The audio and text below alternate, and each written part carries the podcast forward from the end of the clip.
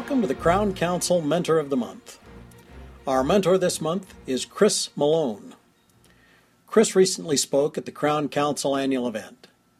He has a long history of success working with leading organizations like Coca-Cola, the MBA, and Procter & Gamble. He's the author of the best-selling book The Human Brand.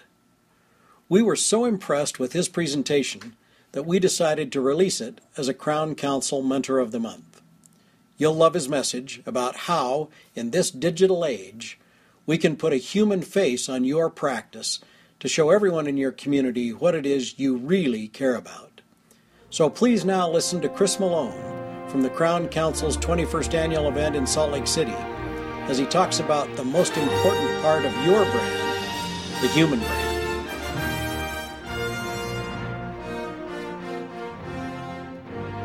So here we are. We are in the digital age of dentistry. How does that feel? Does it feel like the perfect world we were promised it would be?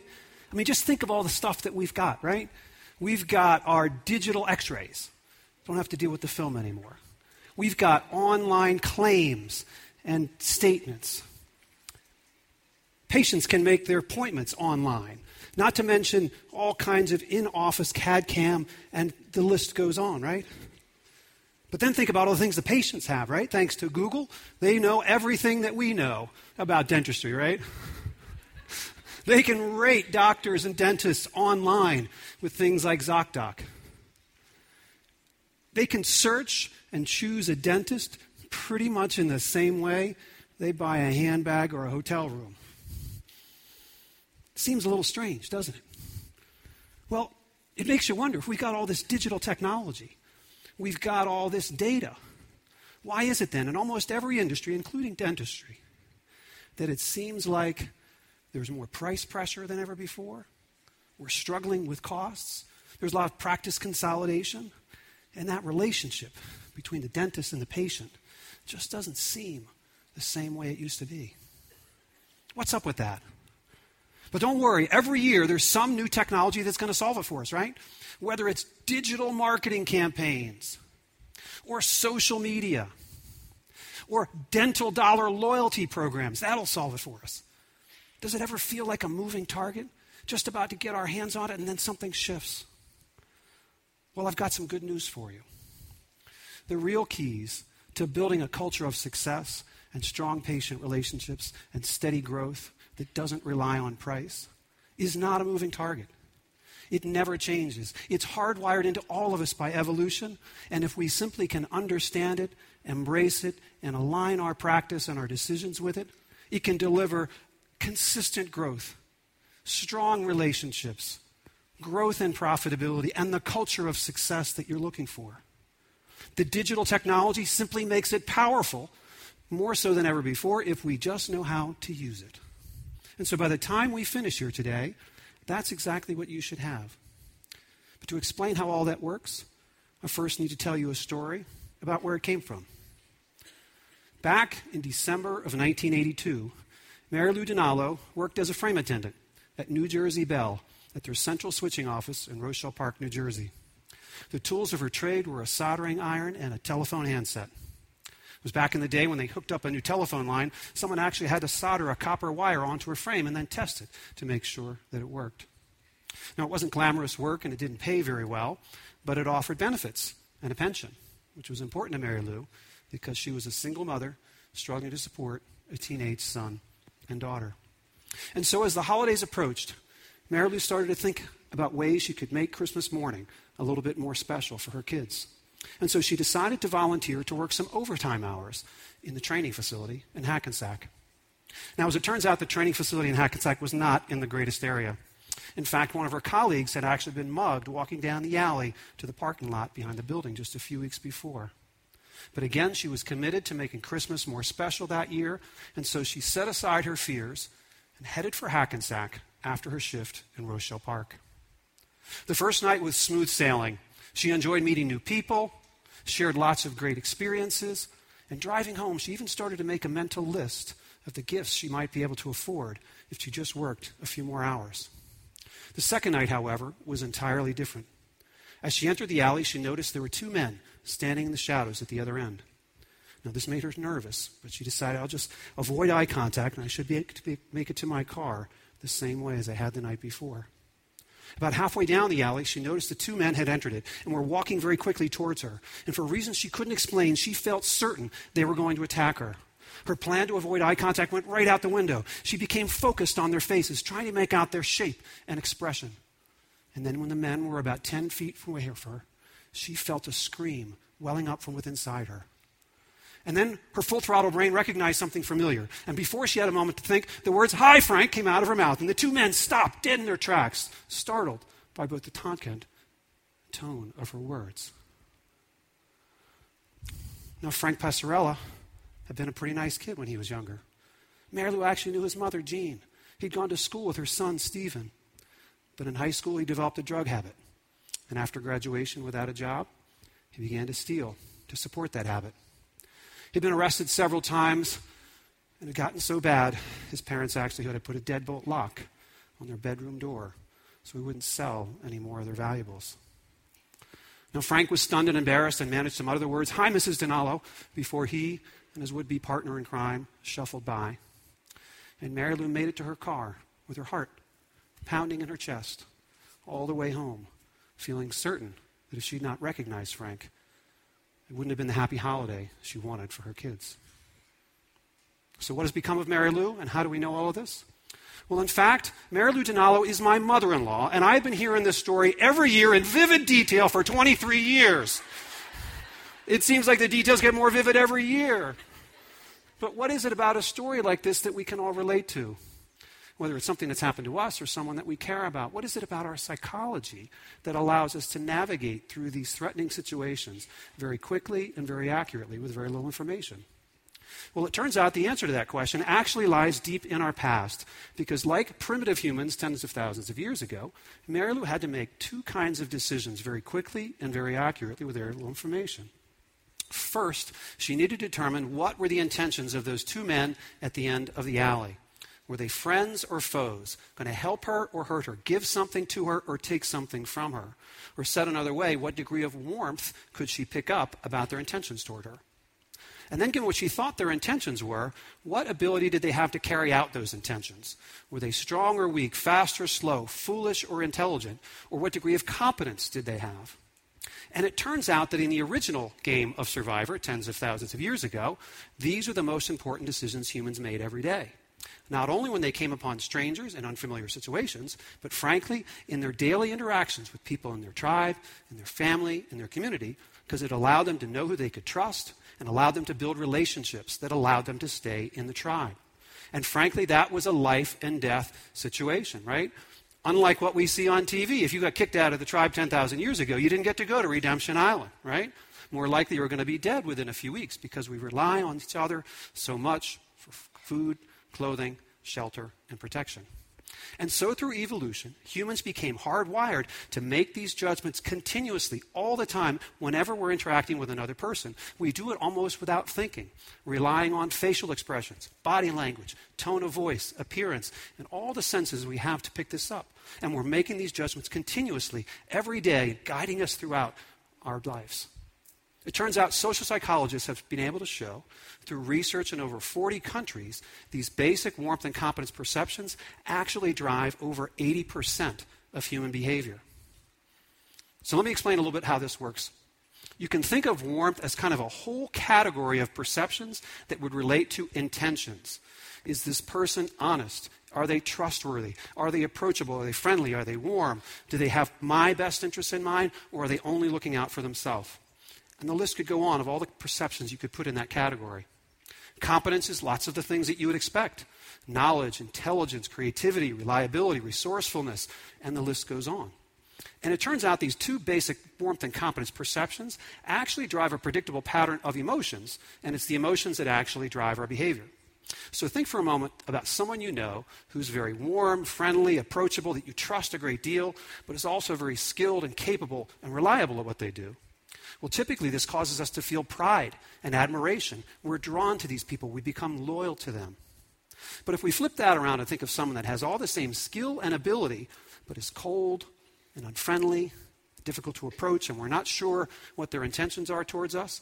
This causes us to feel kind of envy and jealousy.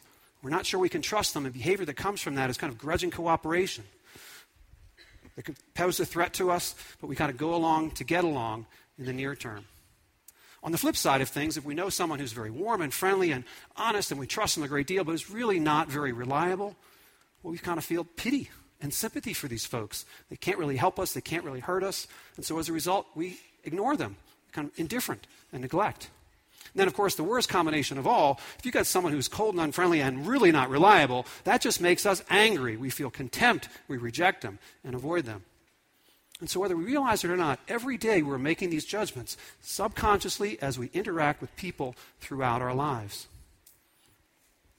In fact, it turns out that humans are so hardwired to make these judgments that we do it with people without even knowing them. Let's take a little uh, illustration, for example. How many of you know uh, Tiger Woods, right? If I pose the name Tiger Woods to you by a show of hands, how many would say they think Tiger Woods is very warm, friendly, honest, and trustworthy? All right, not all at once, right? All right, but how many would say he's at least pretty competent, capable, and skilled as a golfer? Yeah, that's what you'd expect. And that's exactly the way the rest of the world sees Tiger Woods. We don't think he's very honest and trustworthy. He's competent and capable, so we kind of grudgingly tolerate him, but we don't really trust him.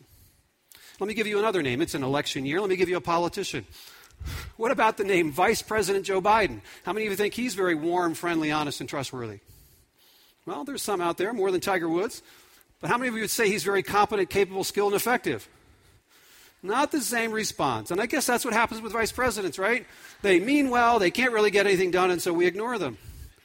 It won't surprise you, perhaps, that someone like Oprah Winfrey is seen as very warm and very competent, She's got a very loyal following. And actually, someone like Fidel Castro down in Cuba, not seen as very warm or competent, and we contempt and rejection toward him. And it turns out that we are so hardwired as humans to do this. It's not only people that we judge this way. We see almost everything around us through this lens. So, for instance, there's research been done to show how humans perceive different animals on the basis of warmth and competence. And here's what they find. Upper in the upper right hand quadrant is where you find your dogs and cats and horses that we love. Down in the lower left is where the rats and snakes and lizards that we detest.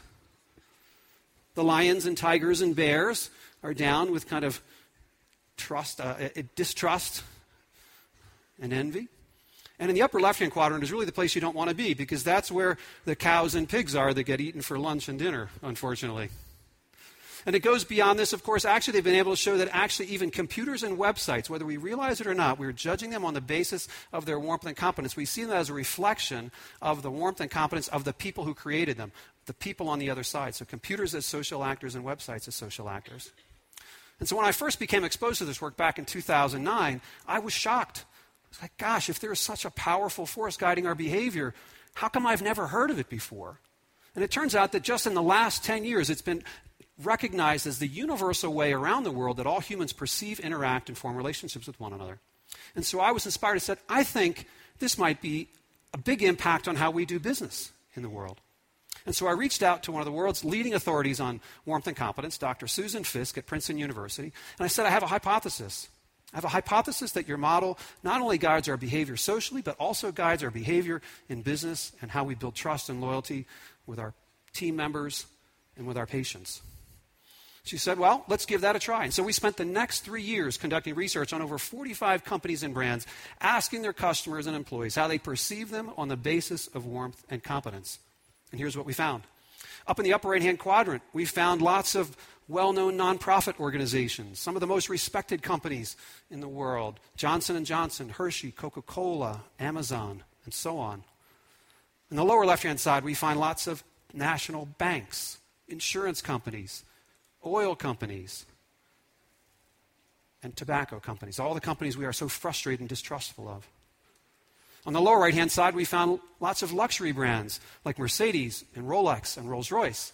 And it's important to point out at this point that this is the perception of the total U.S. adult population. For those people that own a Mercedes, they may not see Mercedes this way, but for most people, that is something that's unapproachable, it's out of reach for them, and as a result, they don't feel it's as warm.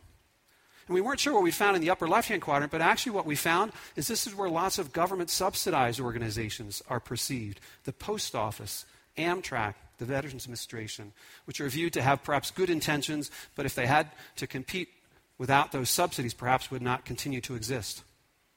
So we saw this same pattern of warmth and competence perceptions, viewing companies and brands as we saw for humans, animals, and everything else that we see around us. And while that was certainly very interesting, what was perhaps more important and more useful is that when we rolled up all of that data and looked at how those perceptions impacted the purchase intent, loyalty, and commitment the customers and employees felt towards those organizations, here's what we found. Over 50% of all that behavior could be explained by four basic human perceptions warm, friendly, competent, and capable. Before we talk about price, quality, reliability, knowledge, all the other competence related things that we talk about, and I've spent my whole career trying to market and sell in large organizations. It was the perceptions of the people behind those companies and brands that were driving over half of the behavior. And perhaps that's been the missing piece. Perhaps that's why, despite we have more loyalty, more data than ever before, we actually have less loyalty than ever before. Perhaps we've been missing half the picture. The half of the picture that relates to how we perceive the warmth and competence of the people that we're doing business with. And so I have to tell you, I was really stunned by this because it was counter to so much of what I'd been taught and trained in my career. It suggested that most of what we are taught in business is fundamentally at odds of what it takes for people to trust one another. And I started to think perhaps half of everything that I was taught and trained is either no longer true or perhaps may not have ever been true. And it inspired me to step off of the corporate ladder and say, there's got to be a better way for us to do business. We can have loyalty and trust and commitment without having to drive it with price and all kinds of other tools and technology. The technology is great, but the technology alone is not going to get it done for us. And so I became inspired to share this with others around the world, hoping to make a difference in how they view the world. We were fortunate to have our work published in the Journal of Consumer Psychology in 2012 with response papers from most of the respected academics in the world. And it's been really remarkable that since then, over 75 other papers have been published academically, peer reviewed journals, people building on, expanding on, and carrying on our work. And so that's been very gratifying. But if you're like me, you've probably seen during the course of your career, it seems that every year there is some new book or some new theory or some new model of how the world is supposed to work or doesn't work. And I certainly have found things like these extremely helpful. But I've often wondered how do we do all of that stuff? How does it all fit together? Is there any kind of rule of thumb that can guide us through most of what we need to know? Some common thread? Well, for me, that's what warmth and competence has become. It seems to be that underlying human psychology that helps explain why all of those things work and allows us to think of it in a little bit simpler and more practical way that we can tie it all together. Perhaps, though, there's no better way to explain warmth and competence than to tell you an actual story of it in action. It was back in August of 2012, and Teresa Cook lay dying in a hospital bed in Nashua, New Hampshire. She was in the final stages of pancreatic cancer. And by her side was her 21 year old grandson, Brandon. And Brandon was trying to do whatever he could to make his grandmother as comfortable as possible in her final days. And one of the most devastating things about pancreatic cancer is that it causes rapid weight loss and takes away the appetite at exactly the time the body needs strength to fight the tumors. And so Brandon was trying to get his grandmother to eat something but she was resisting. She said, This hospital food is awful. I want no part of it. But Brandon persisted and persisted. And eventually, Teresa said, She said, Well, there is one thing. If you could get me my favorite food, I'd give that a try. He said, No problem, grandmother. I'll get right on it. What would you like? She said, I could really go for a bowl of clam chowder and a bread bowl from the Panera bread shop. Brandon said, No problem, I'll get right on that. He got on the phone and called up the Panera bread shop on Amherst Street in Nashua and said, I'd like to pick up bowl of clam chowder in a bread bowl this afternoon for takeout. There was a long pause in the line. And then they said, I'm sorry. During the summer, we only make clam chowder on Fridays. Could you give us a call back on Friday? We'll take care of it then. And Brandon said, No, you don't understand. You've got to make an exception. My grandmother is very ill. If we don't get some food in her, she may not be with us on Friday. So the manager got on the line, Susan Fortier, and she didn't miss a beat. She said, No problem at all. You come right over and we'll have the clam chowder ready for you when you get here. And she did have it ready. And in addition, she put together a box of cookies for Brandon. She says, There's no charge for any of this. You just let us know how your grandmother's doing. If you need more clam chowder, we'll be here for you. And he did let her know. Because Teresa Cook had more clam chowder on Friday and the following Tuesday. And it wasn't until Saturday, August 18th, that Teresa Cook quietly passed away with her family by her side. Clam chowder had sustained her for perhaps another week. And it was just a bowl of clam chowder. And it was just another week. But for Brandon and his grandmother, it was literally a matter of life and death, one they would never forget. And it turns out there are a lot of other people that would never forget either. Because on that first Tuesday, Brandon sent a little thank you note over to the folks at Panera Bread Shop. And he sent that thank you note on his Facebook page. And what do you imagine happened next? Within a few days, over 800,000 people around the world had liked that post. Nearly 35,000 had posted comments. And many of them were Panera employees saying things like, This is why I'm proud to work at Panera. We do things like this in our store every week. Mom saying, We don't have a Panera in our town, but when we do, we'll be going there. Others saying, This is why our kids will be going to Panera this evening for dinner. So it begs the question what accounts for this tremendous outpouring of emotion and action? Was the quality of the clam chowder? The speed of the service? Location of the store? The price? No, of course not. It wasn't any of those things. It was a genuine, compassionate act of warmth towards another person. And contrary to everything we've been taught in life, we are much more programmed to respond to demonstrations of warmth than competence. Despite that we've been taught that all of our success in life comes only from our competence, the reality is warmth is the dominant driver of our emotions and our behavior. And so, despite there's nothing but five lines of text, not so much as a photograph, it moved hundreds of thousands of people. We don't have to think about it. If you felt anything at all when I told that story, you hear it, you feel it, and it moves us. That's warmth and competence at work.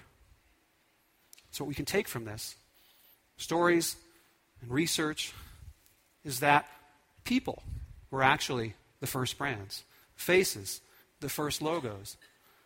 All the branded trade and commerce we've engaged in over the last several thousand years has simply been an adaptation, the way we were wired by evolution to interact and form relationships with one another.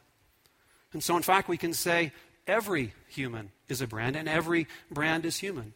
The way our brains perceive, interact, and form loyalty to them is exactly the same. And if you think about it, it makes perfect sense. For most of human history, commerce between humans was conducted face to face. That's where we picked up all of those facial expressions and body language and tone of voice and all of that. Were mutually interdependent relationships, and this worked great for thousands of years. And then a little something called the Industrial Revolution came along and disrupted all of that. Let's go back in time and think about how things were back in the 1850s. Let's take the cobbler, for instance, who for thousands of years has shaped shoes to the individual feet of his customers. Back in those days, they didn't have direct deposit or credit cards. They had to pay with barter and IOUs, and people had to stick together. That cobbler had relationships with his customer, they were on a first name basis. And the choices that people made were as much about the relationship they had with the person they were doing business with as it was the product or service they were offering. And frankly, there was a lot of balance in that relationship. If a merchant did wrong by a customer and didn't make it right, pretty much everyone in town would know about it by Sunday church. And that person would come under pressure to make it right or be run out of town and risk losing his livelihood. There was a social accountability that ensured equilibrium and balance and commitment among them. Then comes the Industrial Revolution mass production, mass distribution, mass communication. The shoes are made in a factory, they're shipped across the country. This was tremendous for economic development. Reductions in cost, increased availability, tremendous growth. Companies and brands became very large. And along the way, the balance that used to exist, the relationships that used to exist between merchants and their customers really became impractical. You couldn't have a relationship with people on the West Coast if you were making your stuff in Chicago. That's where distributors and intermediaries, retailers and wholesalers came in. And so this notion of relationship with the customer kind of became impractical. To fast forward now to where we are, now do we not only see the people who make the shoes, we don't even see the shoes, right? We buy them online. They show up in a box. We don't like them. We send them back. And along the way, you could say it's almost be the mass dehumanization of commerce between people. But now, after about 150 years, what I would call the Middle Ages of marketing, something's changing. Thanks to e commerce, social networks, mobile devices, the whole world is now getting wired the way evolution wired us to interact and hold others accountability. Now it's if someone has a good experience or a bad experience, it's not that everybody in town knows about it by the end of the week, it's everybody in the country knows about it by the end of the day.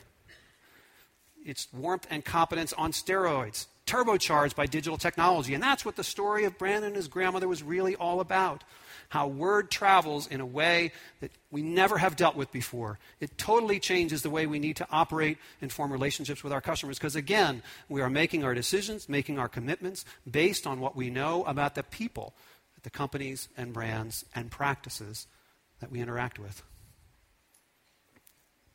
Let me give you another example. Here are three well known brands of chocolate. I'm sure you've heard of all of them. But I wonder how many of you know the history and the background of just one of them the Hershey Company. How many of you know about the founder of the Hershey Company and how they came about? Very many? In our research, we found that less than 20% actually know the story of Milton Hershey, who started the Hershey Company in 1894 near Lancaster, Pennsylvania. The company grew very rapidly, and actually by 1909, Milton Hershey and his wife, who were unable to have children of their own, decided to gift nearly their entire fortune to a charitable foundation to create an orphanage, to provide education and home and college training to underprivileged boys and girls. And for the past 105 or 10 years, this organization has trained, housed, and college educated 2,000 students every year the largest organization of its kind. And so every day, actually, the gift from Milton Hershey and the profits of those proceeds from that organization go to support this school. And in their Quaker modesty, they don't really talk about this very much. Most people don't know about it. But when we saw this and talked with the people at Hershey, we had a hypothesis. We said, I'll bet that if more people knew about what you do and have done for over 100 years without asking anything special in return, they would think differently of you. And so we did exactly that. We asked hundreds and hundreds of U.S. adults across the country how they perceived the Hershey Company on warmth, competence, and what their degree of loyalty was. And then we told them this story about the Hershey Foundation and Milton Hershey and his wife. And then asked again. And here's what we found. Not only did we see that perceptions of Hershey changed very significantly, not only were they perceived to be more and friendly, but frankly, they were also seen to be much more competent. And that's frankly how our brains work. When we see someone who acts this way towards someone else, we think that they will act toward us in a similar way, even if we never have direct contact with them. A dramatic change in both their warmth perceptions and their competence perceptions. Because our brains perceive these companies and brands as if they were tribes or social groups. And what we see and what we know about their leader and about what the people do impacts how we perceive them. As you might expect, the loyalty went up significantly as well. And this is for a brand on a scale of 1 to 10 that also had pretty strong loyalty to begin with. And so the reality is, we do not form loyalty to companies or brands or practices. The way our brains are wired is we form loyalty to people and what we know about those people and what their intentions and abilities suggest about how they'll act towards us. Let me share a personal experience. I'm sure you've heard many Starbucks stories, but you haven't heard this one because this is what happened to me back in the summer of 2006. At the time, I was the senior vice president of marketing at Aramark Corporation, a big food service company that provides food service in hospitals and universities and things like that. And at the time, Aramark was a licensee of Starbucks, operating 75 Starbucks stores on college campuses around the country. And the problem at the time was that Aramark was about to lose their license because we were not delivering the kind of customer experience that Starbucks expected and was able to deliver in their own stores. And this, of course, would have been a major problem because students on college campuses love their coffee. And so, in a last ditch effort to preserve the relationship, Starbucks invited a handful of executives from Aramark to travel to Seattle and spend a few days getting dipped in how they delivered the experience that they did, and hopefully to find that missing ingredient that we weren't delivering.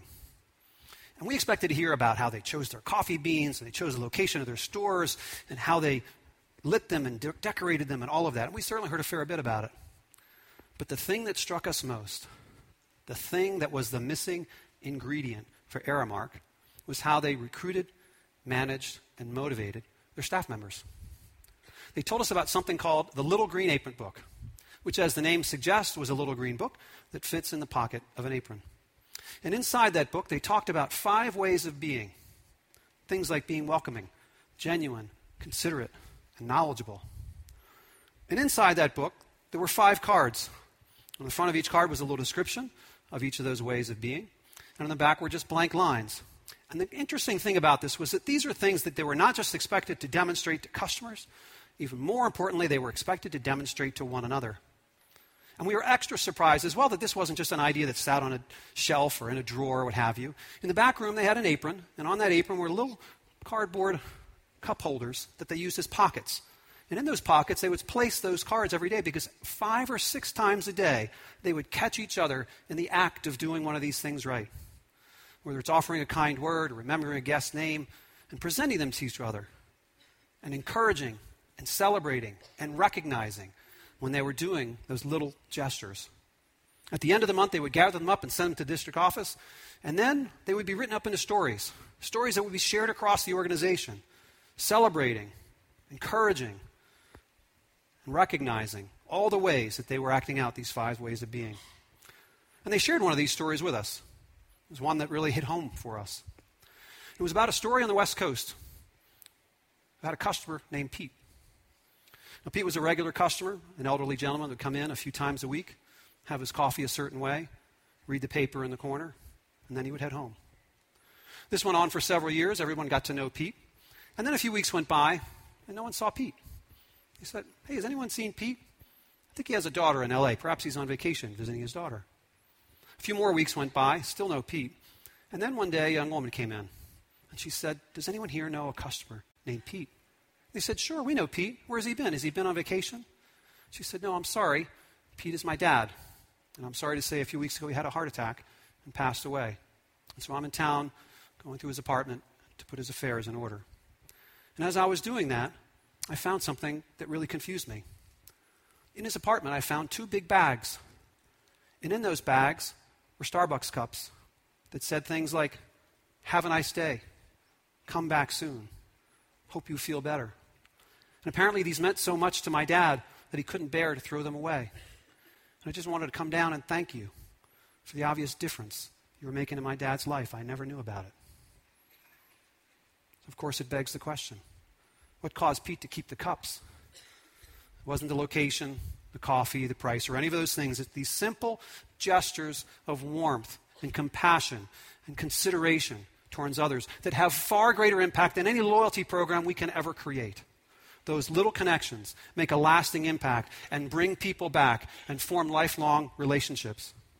The same kinds of things you heard about from Lululemon yesterday. Another organization, without the benefit of any major marketing advertising campaign, has grown to over $2 billion in revenue through word of mouth customer loyalty, and lots of repeat purchase that makes it much easier to find new customers. You don't have to compete on price. They bring new customers for you, and you grow more consistently and much more profitably as a result. Not only was it warm and competent, it was making a lasting difference. And that's really what we should be aiming for. Not a great customer experience, not customer satisfaction. The top of the mountain the thing that is the pinnacle is making a lasting difference in the lives of our team members and of our patients. You get all the other stuff right along with it the loyalty, the commitment, the growth, the reduced reliance on price if we simply aim to make a lasting difference in the lives of others. So, whether we realize it or not, whether we like it or not, every day we are all being judged on the basis of our warmth and competence.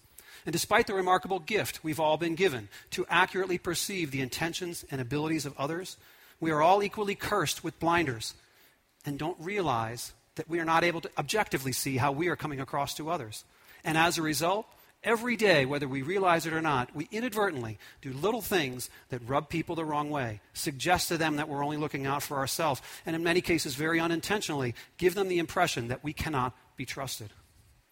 Here's another story to tell you how this works in business. Back in December of 2008, when the Great Recession hit, many companies went into survival mode. laying off employees, cutting expenses, doing whatever they could to survive. One such company was a supplier of medical products in the Midwest. Like other companies, they laid off employees, they cut costs, but they also went several steps further to try to preserve as much profitability and shareholder value as they could.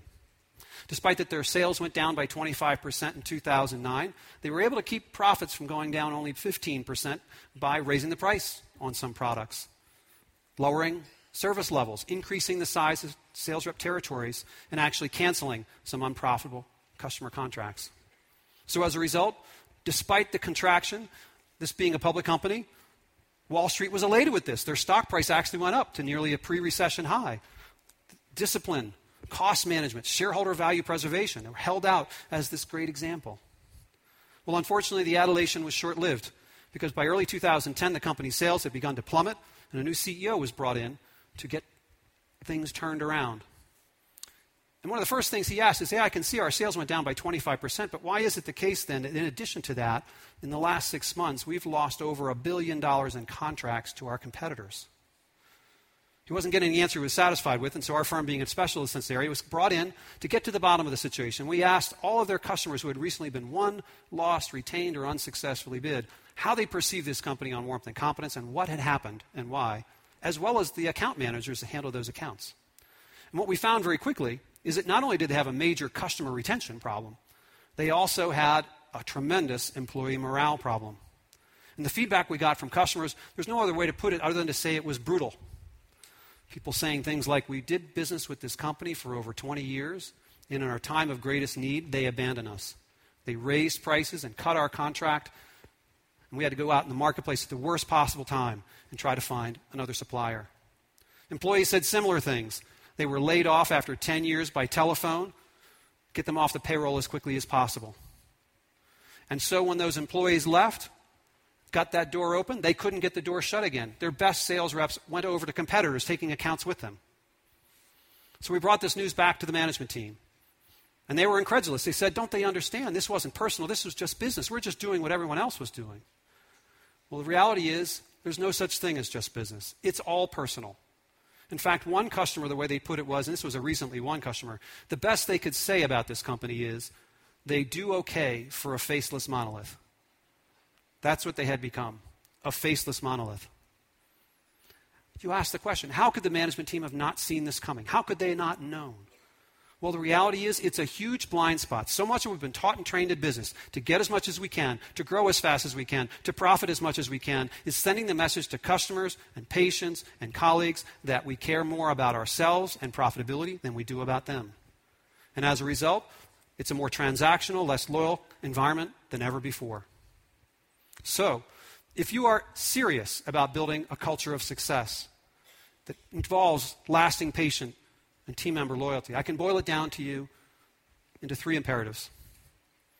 First and foremost, we're going to have to become a lot more self aware of how our policies, practices, and processes are perceived from a warmth and competence standpoint. It turns out that a lot of things that we've done for decades send the message that we don't care and that word travels much further and faster than ever before. A good experience, a bad experience, it's all over now thanks to this digital technology. And so we've got to evaluate ourselves and hold ourselves to a higher standard of transparency and accountability. Because whether we like it or not, that's the standard we're going to be held to.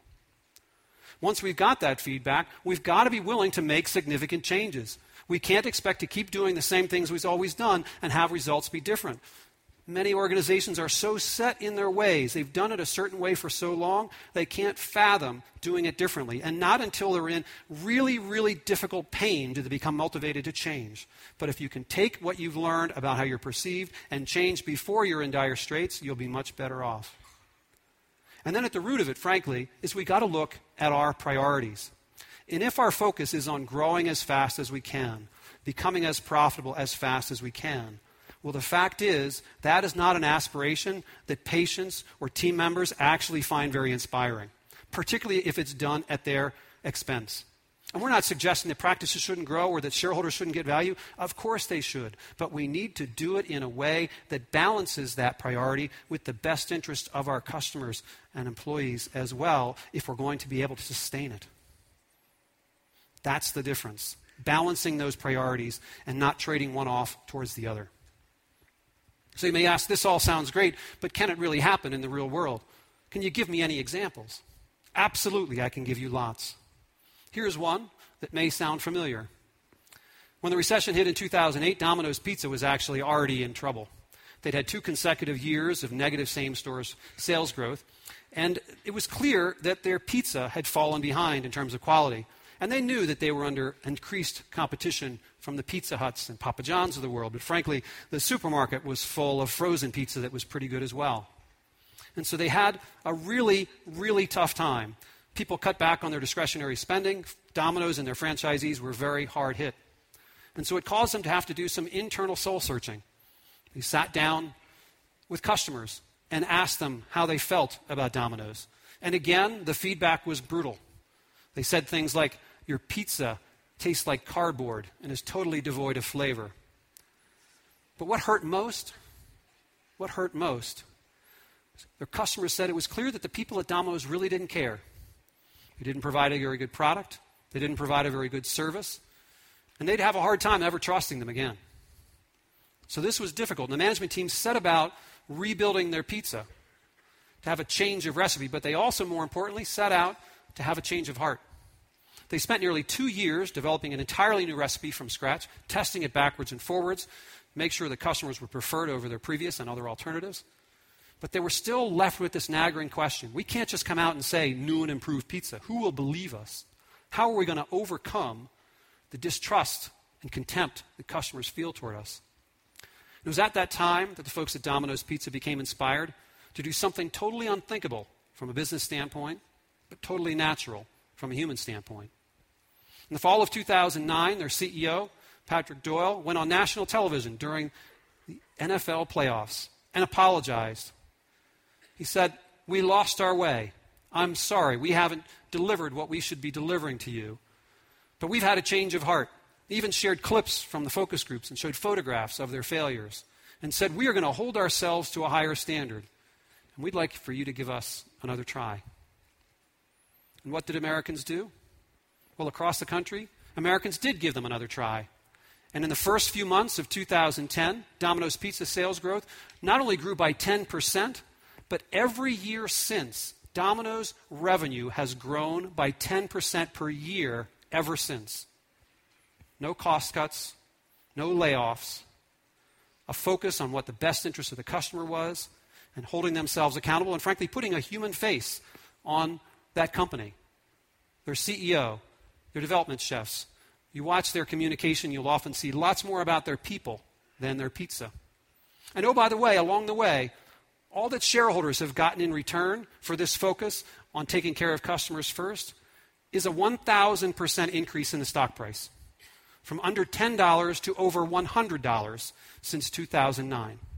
And the reality is, if we put the best interests of our customers and our team members first, shareholders get far more back in return. It's our nature of reciprocation as humans. That loyalty and reciprocation is what we are wired to respond to. We get far more in return if we focus on maximizing shareholder and owner value by putting the best interests of our customers and our team members first. Here's another example that you may not have heard of American Standard. This company was founded in 1875 as the American Sanitary Manufacturing Company and for the last 140 years has been a fixture in American households as a maker of bathroom and household fixtures. And they actually played a very significant role in the development of indoor plumbing and healthy sanitation in North America. But by January of 2012, when Jay Gould joined the company as CEO, the company was literally in the toilet. In the most recent quarter, they had lost $20 million, and the controller came to Jay and said, I'm not sure we have enough cash to make it through the year. So things were in dire straits financially. But Jay could tell that things were in dire straits with his team as well. He brought in a company known for employee engagement surveys, Denison, conducted a company wide survey to ask how employees felt about the company. And they fell in the bottom quartile of all the companies Denison had ever surveyed. And one of the things that came out of it, not only were employees dissatisfied because, frankly, his predecessor had a reputation for restructuring three times a year and downsizing two times a year. So it was really a culture of fear. But honestly, they felt a lack of purpose. They could not really see how their work connected to anything more important in the world. And Jay set out to change that. And as he dug into it, he learned that over 2 billion people on planet Earth do not have access to clean water and healthy sanitation. And so they set out to do something about that. It was an area they had some expertise in. And so he sent his top engineers to Bangladesh, one of the world's most impoverished nations, to look at sanitation practices and processes. And what they found is that for a large portion of the population, all they have access to is what they call these open pit latrines, which is basically a hole in the ground with cement walls and a hole in the top. And the problem with this is that all kinds of diseases and insects and airborne pathogens are passed in and out of these latrines, causing over a million people to die each year from these preventable diseases. And so, American Standard set out to do something about that. Rather than trying to change the way the culture was in that, that country, they said, how do we work within it? And what their engineers developed actually was a simple thing this little plastic device that could be molded into the top of those open pit latrines and have a little flapper there. And by putting this in, it would prevent insects and airborne pathogens from passing in and out. And they found a way to manufacture this for just $1.50 an item. And right off the bat, they produced 150 or 500,000 of them at $1.50 a piece and donated them to Bangladesh immediately. And through the aid organization, started to get these installed across Bangladesh. But they didn't stop there. In addition, they decided that for every toilet that they sold, they would donate another one of these safe toilet devices to Bangladesh and encourage their employees and their customers to be a part of this as well. They called it Flush for Good. And in the first year, another 1 million of these devices were sold and distributed and donated in Bangladesh. Employee engagement rocketed Fastest turnaround Denison had ever seen. From 2012 to 2013, they went from the bottom quartile to the top quartile.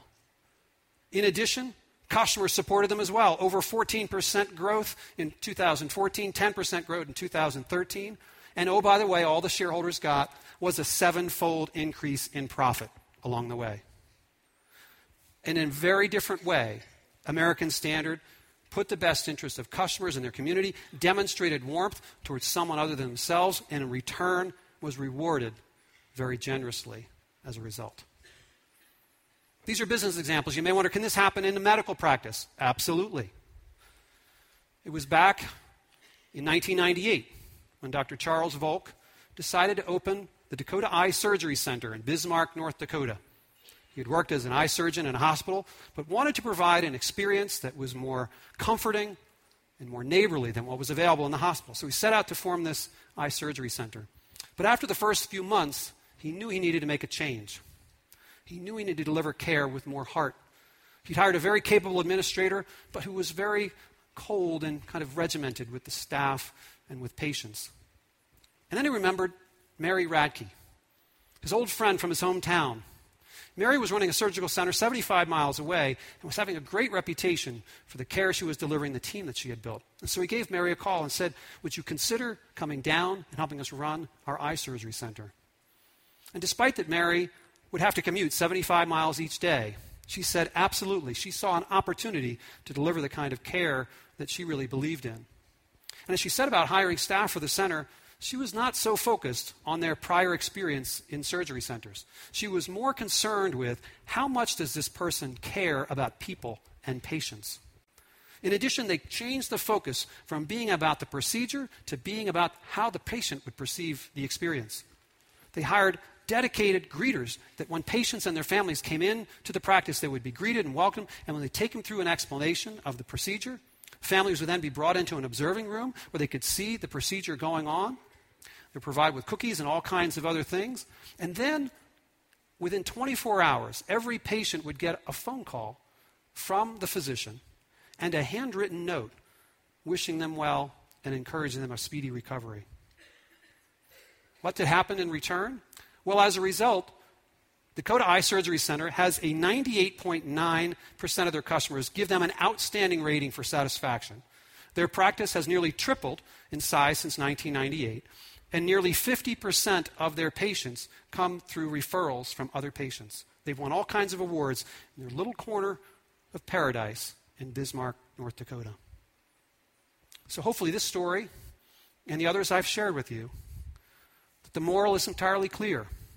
That in a world where our reputation can be won or lost in a single day with a click of a mouse, perhaps our ability to demonstrate warmth and competence to others is our greatest asset. And it only makes sense in any human endeavor, personal, professional, or commercial. We have always replied and depended on the loyalty, commitment, and support of others. And so I challenge you don't allow your practice to become just another faceless monolith in your community. Put a human face on that and show them what you care about. Evaluate your practices and think about how you can demonstrate warmth in addition to all the competence that you have. And if you do that, not only will you be able to build the culture of success that you want, not only will you be a 10, not only will you get the growth and profitability and stability that you're looking for, but you also have the opportunity to make a lasting difference in the lives of your team members and your patients. And there's no greater accomplishment than that. I hope this is helpful. Thank you very much.